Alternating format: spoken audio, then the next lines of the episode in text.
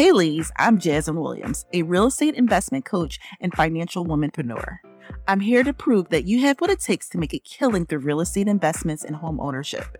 Welcome to the Women Wealth Impact Podcast, a girlfriend's guide to financial freedom, home ownership, and investing. Does this sound too good to be true?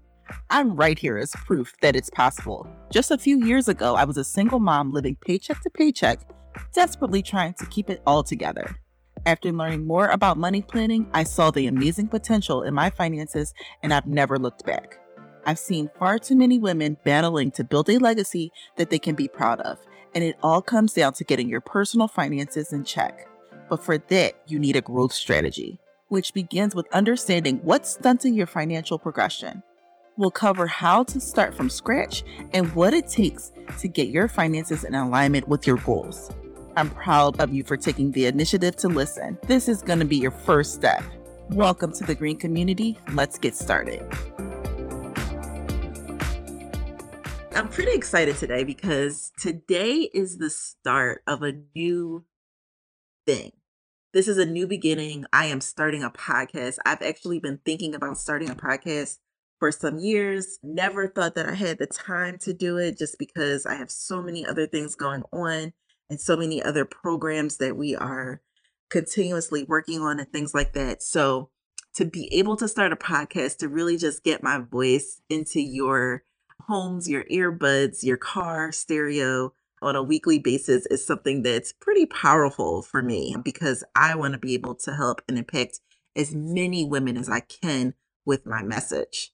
So I think that it would only be right, because I talk so much about women and talk about being a mom and how it's affected me and how it has enriched my life, to do my first podcast with my beautiful, wonderful, amazing, lovely, intelligent young woman of a daughter, Briere. So, hey, Briere, you here? I'm here. Hi. So, I want to talk about my story today. And the reason why I'm doing this with Briere, just a little bit about me. I am a mom. We live right outside of Philadelphia, and I have two children. So I have my daughter, Briere, and my son, Kai. And I also have some bonus kids, but these two are literally the fabric of my life. But Briere, because she is the oldest, has literally been through the thick and thin of my journey. And so today I want to get her take and her impact and what has changed in her life because of my journey and like what she's feeling. I don't think we've ever had that conversation. And then also just get to know me and my family a little bit better, because you'll definitely meet us over these next couple weeks to be able to really realize how wonderful it has been to be able to be impactful to other moms and other women because of my experience. So just to start out, I have had Briere outside of high school and maybe about a year into college, and Brie was very unexpected. And so, I was in college grinding, about to go to Japan for an international study program, and then found out that I was expecting her. So still 19 at the time, I was a little confused, a little like I was actually really scared, not knowing what I was going to do. But, she is here. And, at the time we were living in my mom's duplex, and it was one of those things that was like, okay, I got to figure this out. We got to figure this out. We got to get out of here, because not that it was a bad situation, but it was very, very small. And so unfortunately, Brie's father was killed.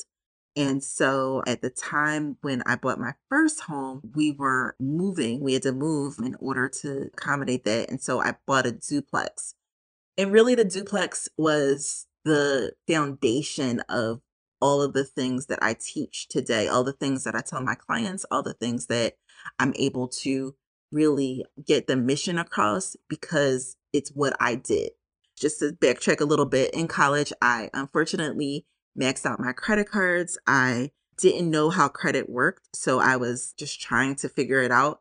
And with having those maxed out credit cards. Of course, buying a house was almost impossible. So I had to go through and fix my credit and try to figure out how to get charge-offs of collections. I even think I had like a repossession, but I was able to get the car back. It was a lot. So I have built wealth from the very beginning, actually at a negative in some cases. And so that's why I think that getting my point across to women that you can do it, that there is a light at the end of the tunnel, it has been my mission for so long. So I'm pregnant with my son and just lost father and just trying to figure this part out, right? So I buy this duplex, and I buy this duplex with the thought of, hey, we're going to go ahead and live in this duplex. And it's not the suburbs of Philadelphia. It's actually in Philadelphia in the East Oak Lane section. But we bought it. Briere was starting in kindergarten.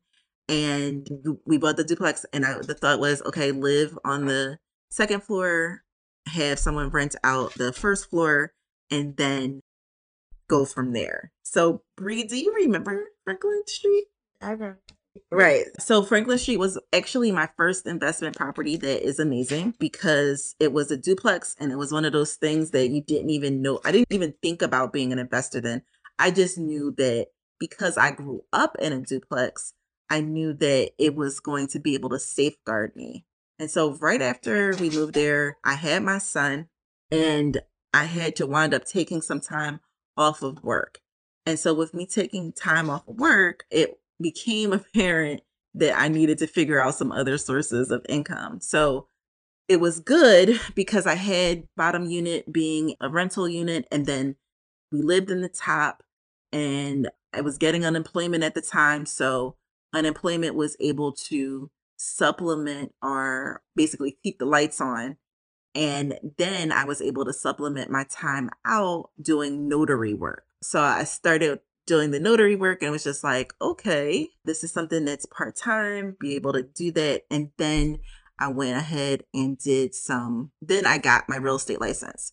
So in getting my real estate license, that was a thing because I was just trying to build up clientele. But in learning that, I learned how to invest, learned the value of home ownership, even knowing that with me being a owner or homeowner now, I've fortunately never have had to pay rent because I had that property and I lived in my mom's property and things like that. So I was able to bridge that along because of the experience I had with having the duplex. We did some renovations on the duplex. Yeah, it definitely was the ugliest house on the block. I buy the ugliest house on the block. In fact, every house that we've lived in other than Briere Court was probably the ugliest house on the block. We went ahead and lived there for a long time, about 4 or 5 years. And so with that, Briere went to the public school in the area, and Philadelphia public schools have a bad rap. A lot of them are overcrowded. And it was really apparent to me early on that Briere needed some special help. So we went ahead and got her transferred over to a private school in the suburbs of Philadelphia.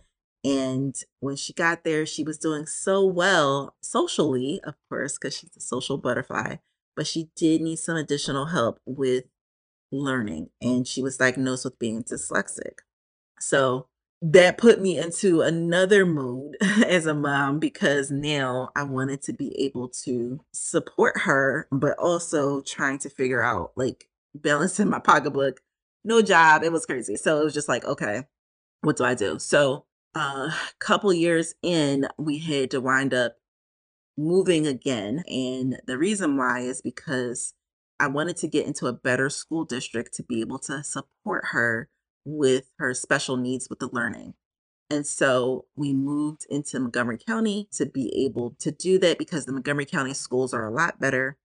And that was pretty transformational, I think, for her, because it was like night and day when it came to the schools. But the one thing that I was able to do is leverage my rental property or the duplex that we had into our new home so that the payment was supplemented. So it wasn't that it was going to, that I had to wind up, paying the full new payment all by myself, but it was supplemented through the duplex. So we did move a lot, Brie, right? Yeah, we moved a lot because I was just trying to figure it out. I knew that I needed to figure out my financials. Yeah, well, I just wanted to keep you guys into the same school district and be able to, like, because education was something that was so important to me. And then going through the growing pains of being a realtor at that point and trying to keep my business afloat, that was another hardship that I went through. It really wasn't until maybe about 5 years ago that I realized that even though I had since bought and I was able to really get a stable flow of clients into our real estate business, I didn't realize that I needed to have investments in order for me to really be stable. So that enters in when we started buying investment properties. And so bought the first investment property, and that one was turnkey. So it had tenants, no worries. Then one of my mentors was like, hey, why don't you go ahead and do this property over in West Philadelphia so that you can go ahead and get some sweat equity, meaning that we're going to have forced appreciation with doing renovations. So we did a full gut renovation on that property and by ourselves. Well, we were fortunate because we had Miss J to be able to really guide me through, but I've learned how to be a contractor and an investor all at the same time within a 3-month period, just trial and error, making mistakes, I made two really big, expensive mistakes. One with an electrician, not really knowing what to do with that. And then two, not having the proper coverage as far as insurance, and the property got broken into. So that was like the beginning of the journey of being an investor. Hi, I want to welcome you and thank you for listening to the Women Wealth Impact Podcast. Today, I'm going to give you guys a special offer and a freebie so that you can go ahead and take advantage and get into the world of building your finances through real estate. I want to invite you to our customer hub, which is amazing because it has all the information that you could ever need when it comes to fixing your credit, going through business credit, getting started with investing in real estate, and purchasing your first home. Make sure you click the link in our show notes so that you can take advantage of our customer hub where everybody goes to be able to get the information to get them started. See you on the other side. Brie, what was life like for you during the time of me, like, building a business, us living in a 2-bedroom apartment? You have a little brother that is like a baby that was, yeah, like such a boy and such a somewhat of a pain in the butt to you. But what was life like for you?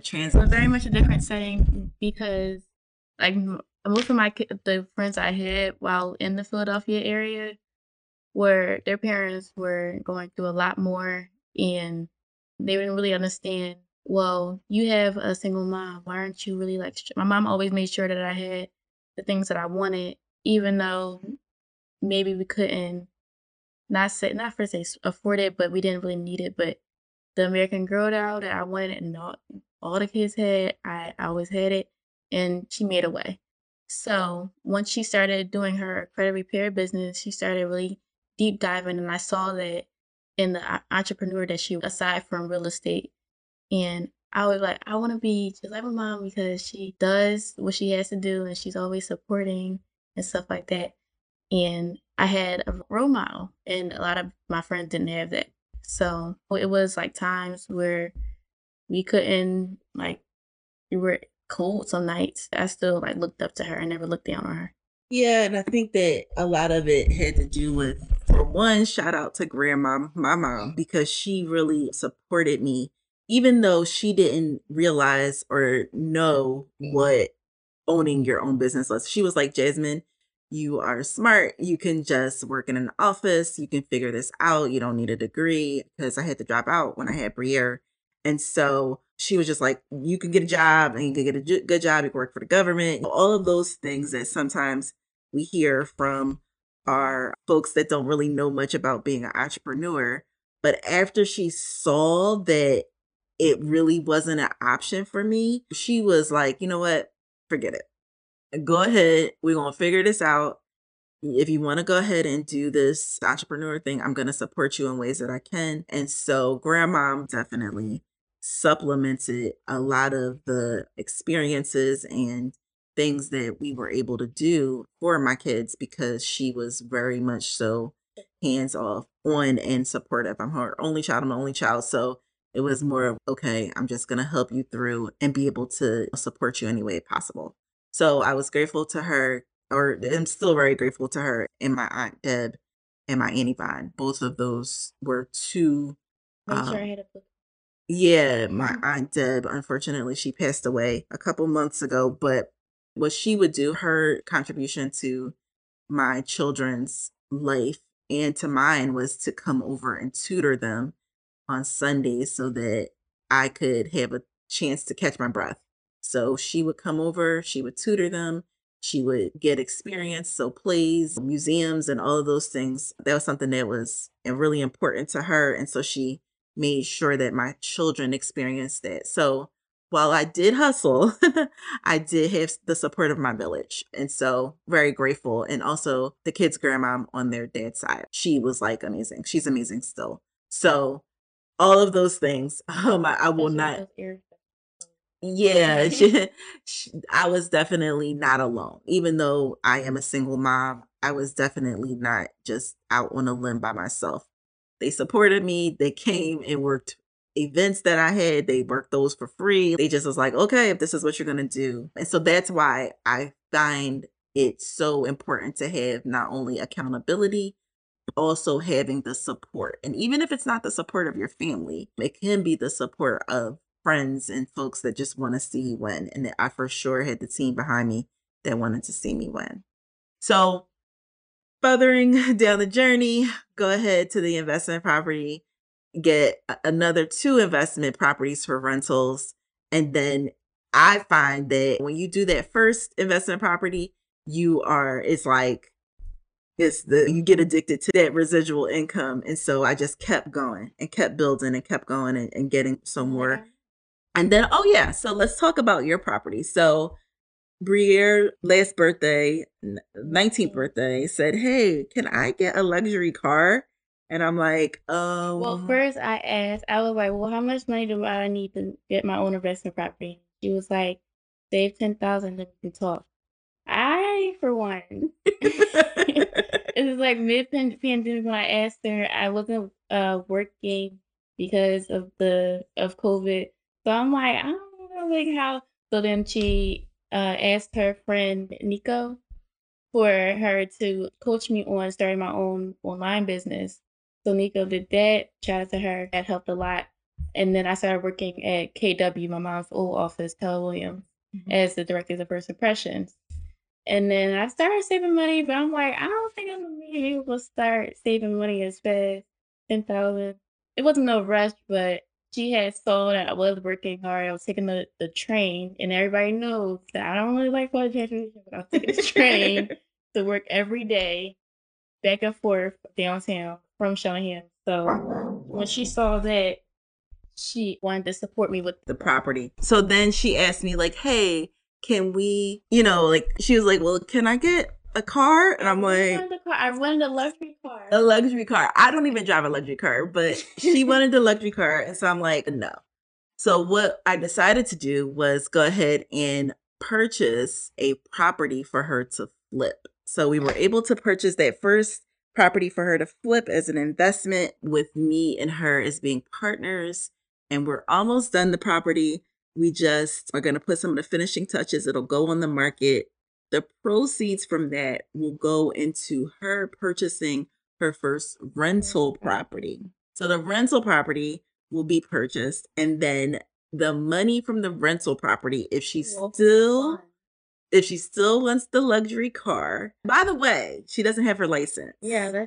Let's just talk about that. But it will fund those residual income, or the residual rents will fund the luxury car that she wants, or the car that she really needs, which is a clunker, because that's what everybody starts out with. So we're still up for debate, but that is the trick. And when I'm talking about building wealth with my clients and building some residuals and teaching them instead of just doing it and not just having all of these things out here and they don't know how it works, the one thing that I do is I make sure that I'm showing them every step of the way. Because if I don't, then if something happens to me, God forbid, but that is something that will eventually happen, they will need to know how to carry the torch. And so if I could leave you with only one thing today, I want to make sure that you carry on your legacy through your children and through your family and through the people that you're leaving behind with showing them what you're doing to build wealth today.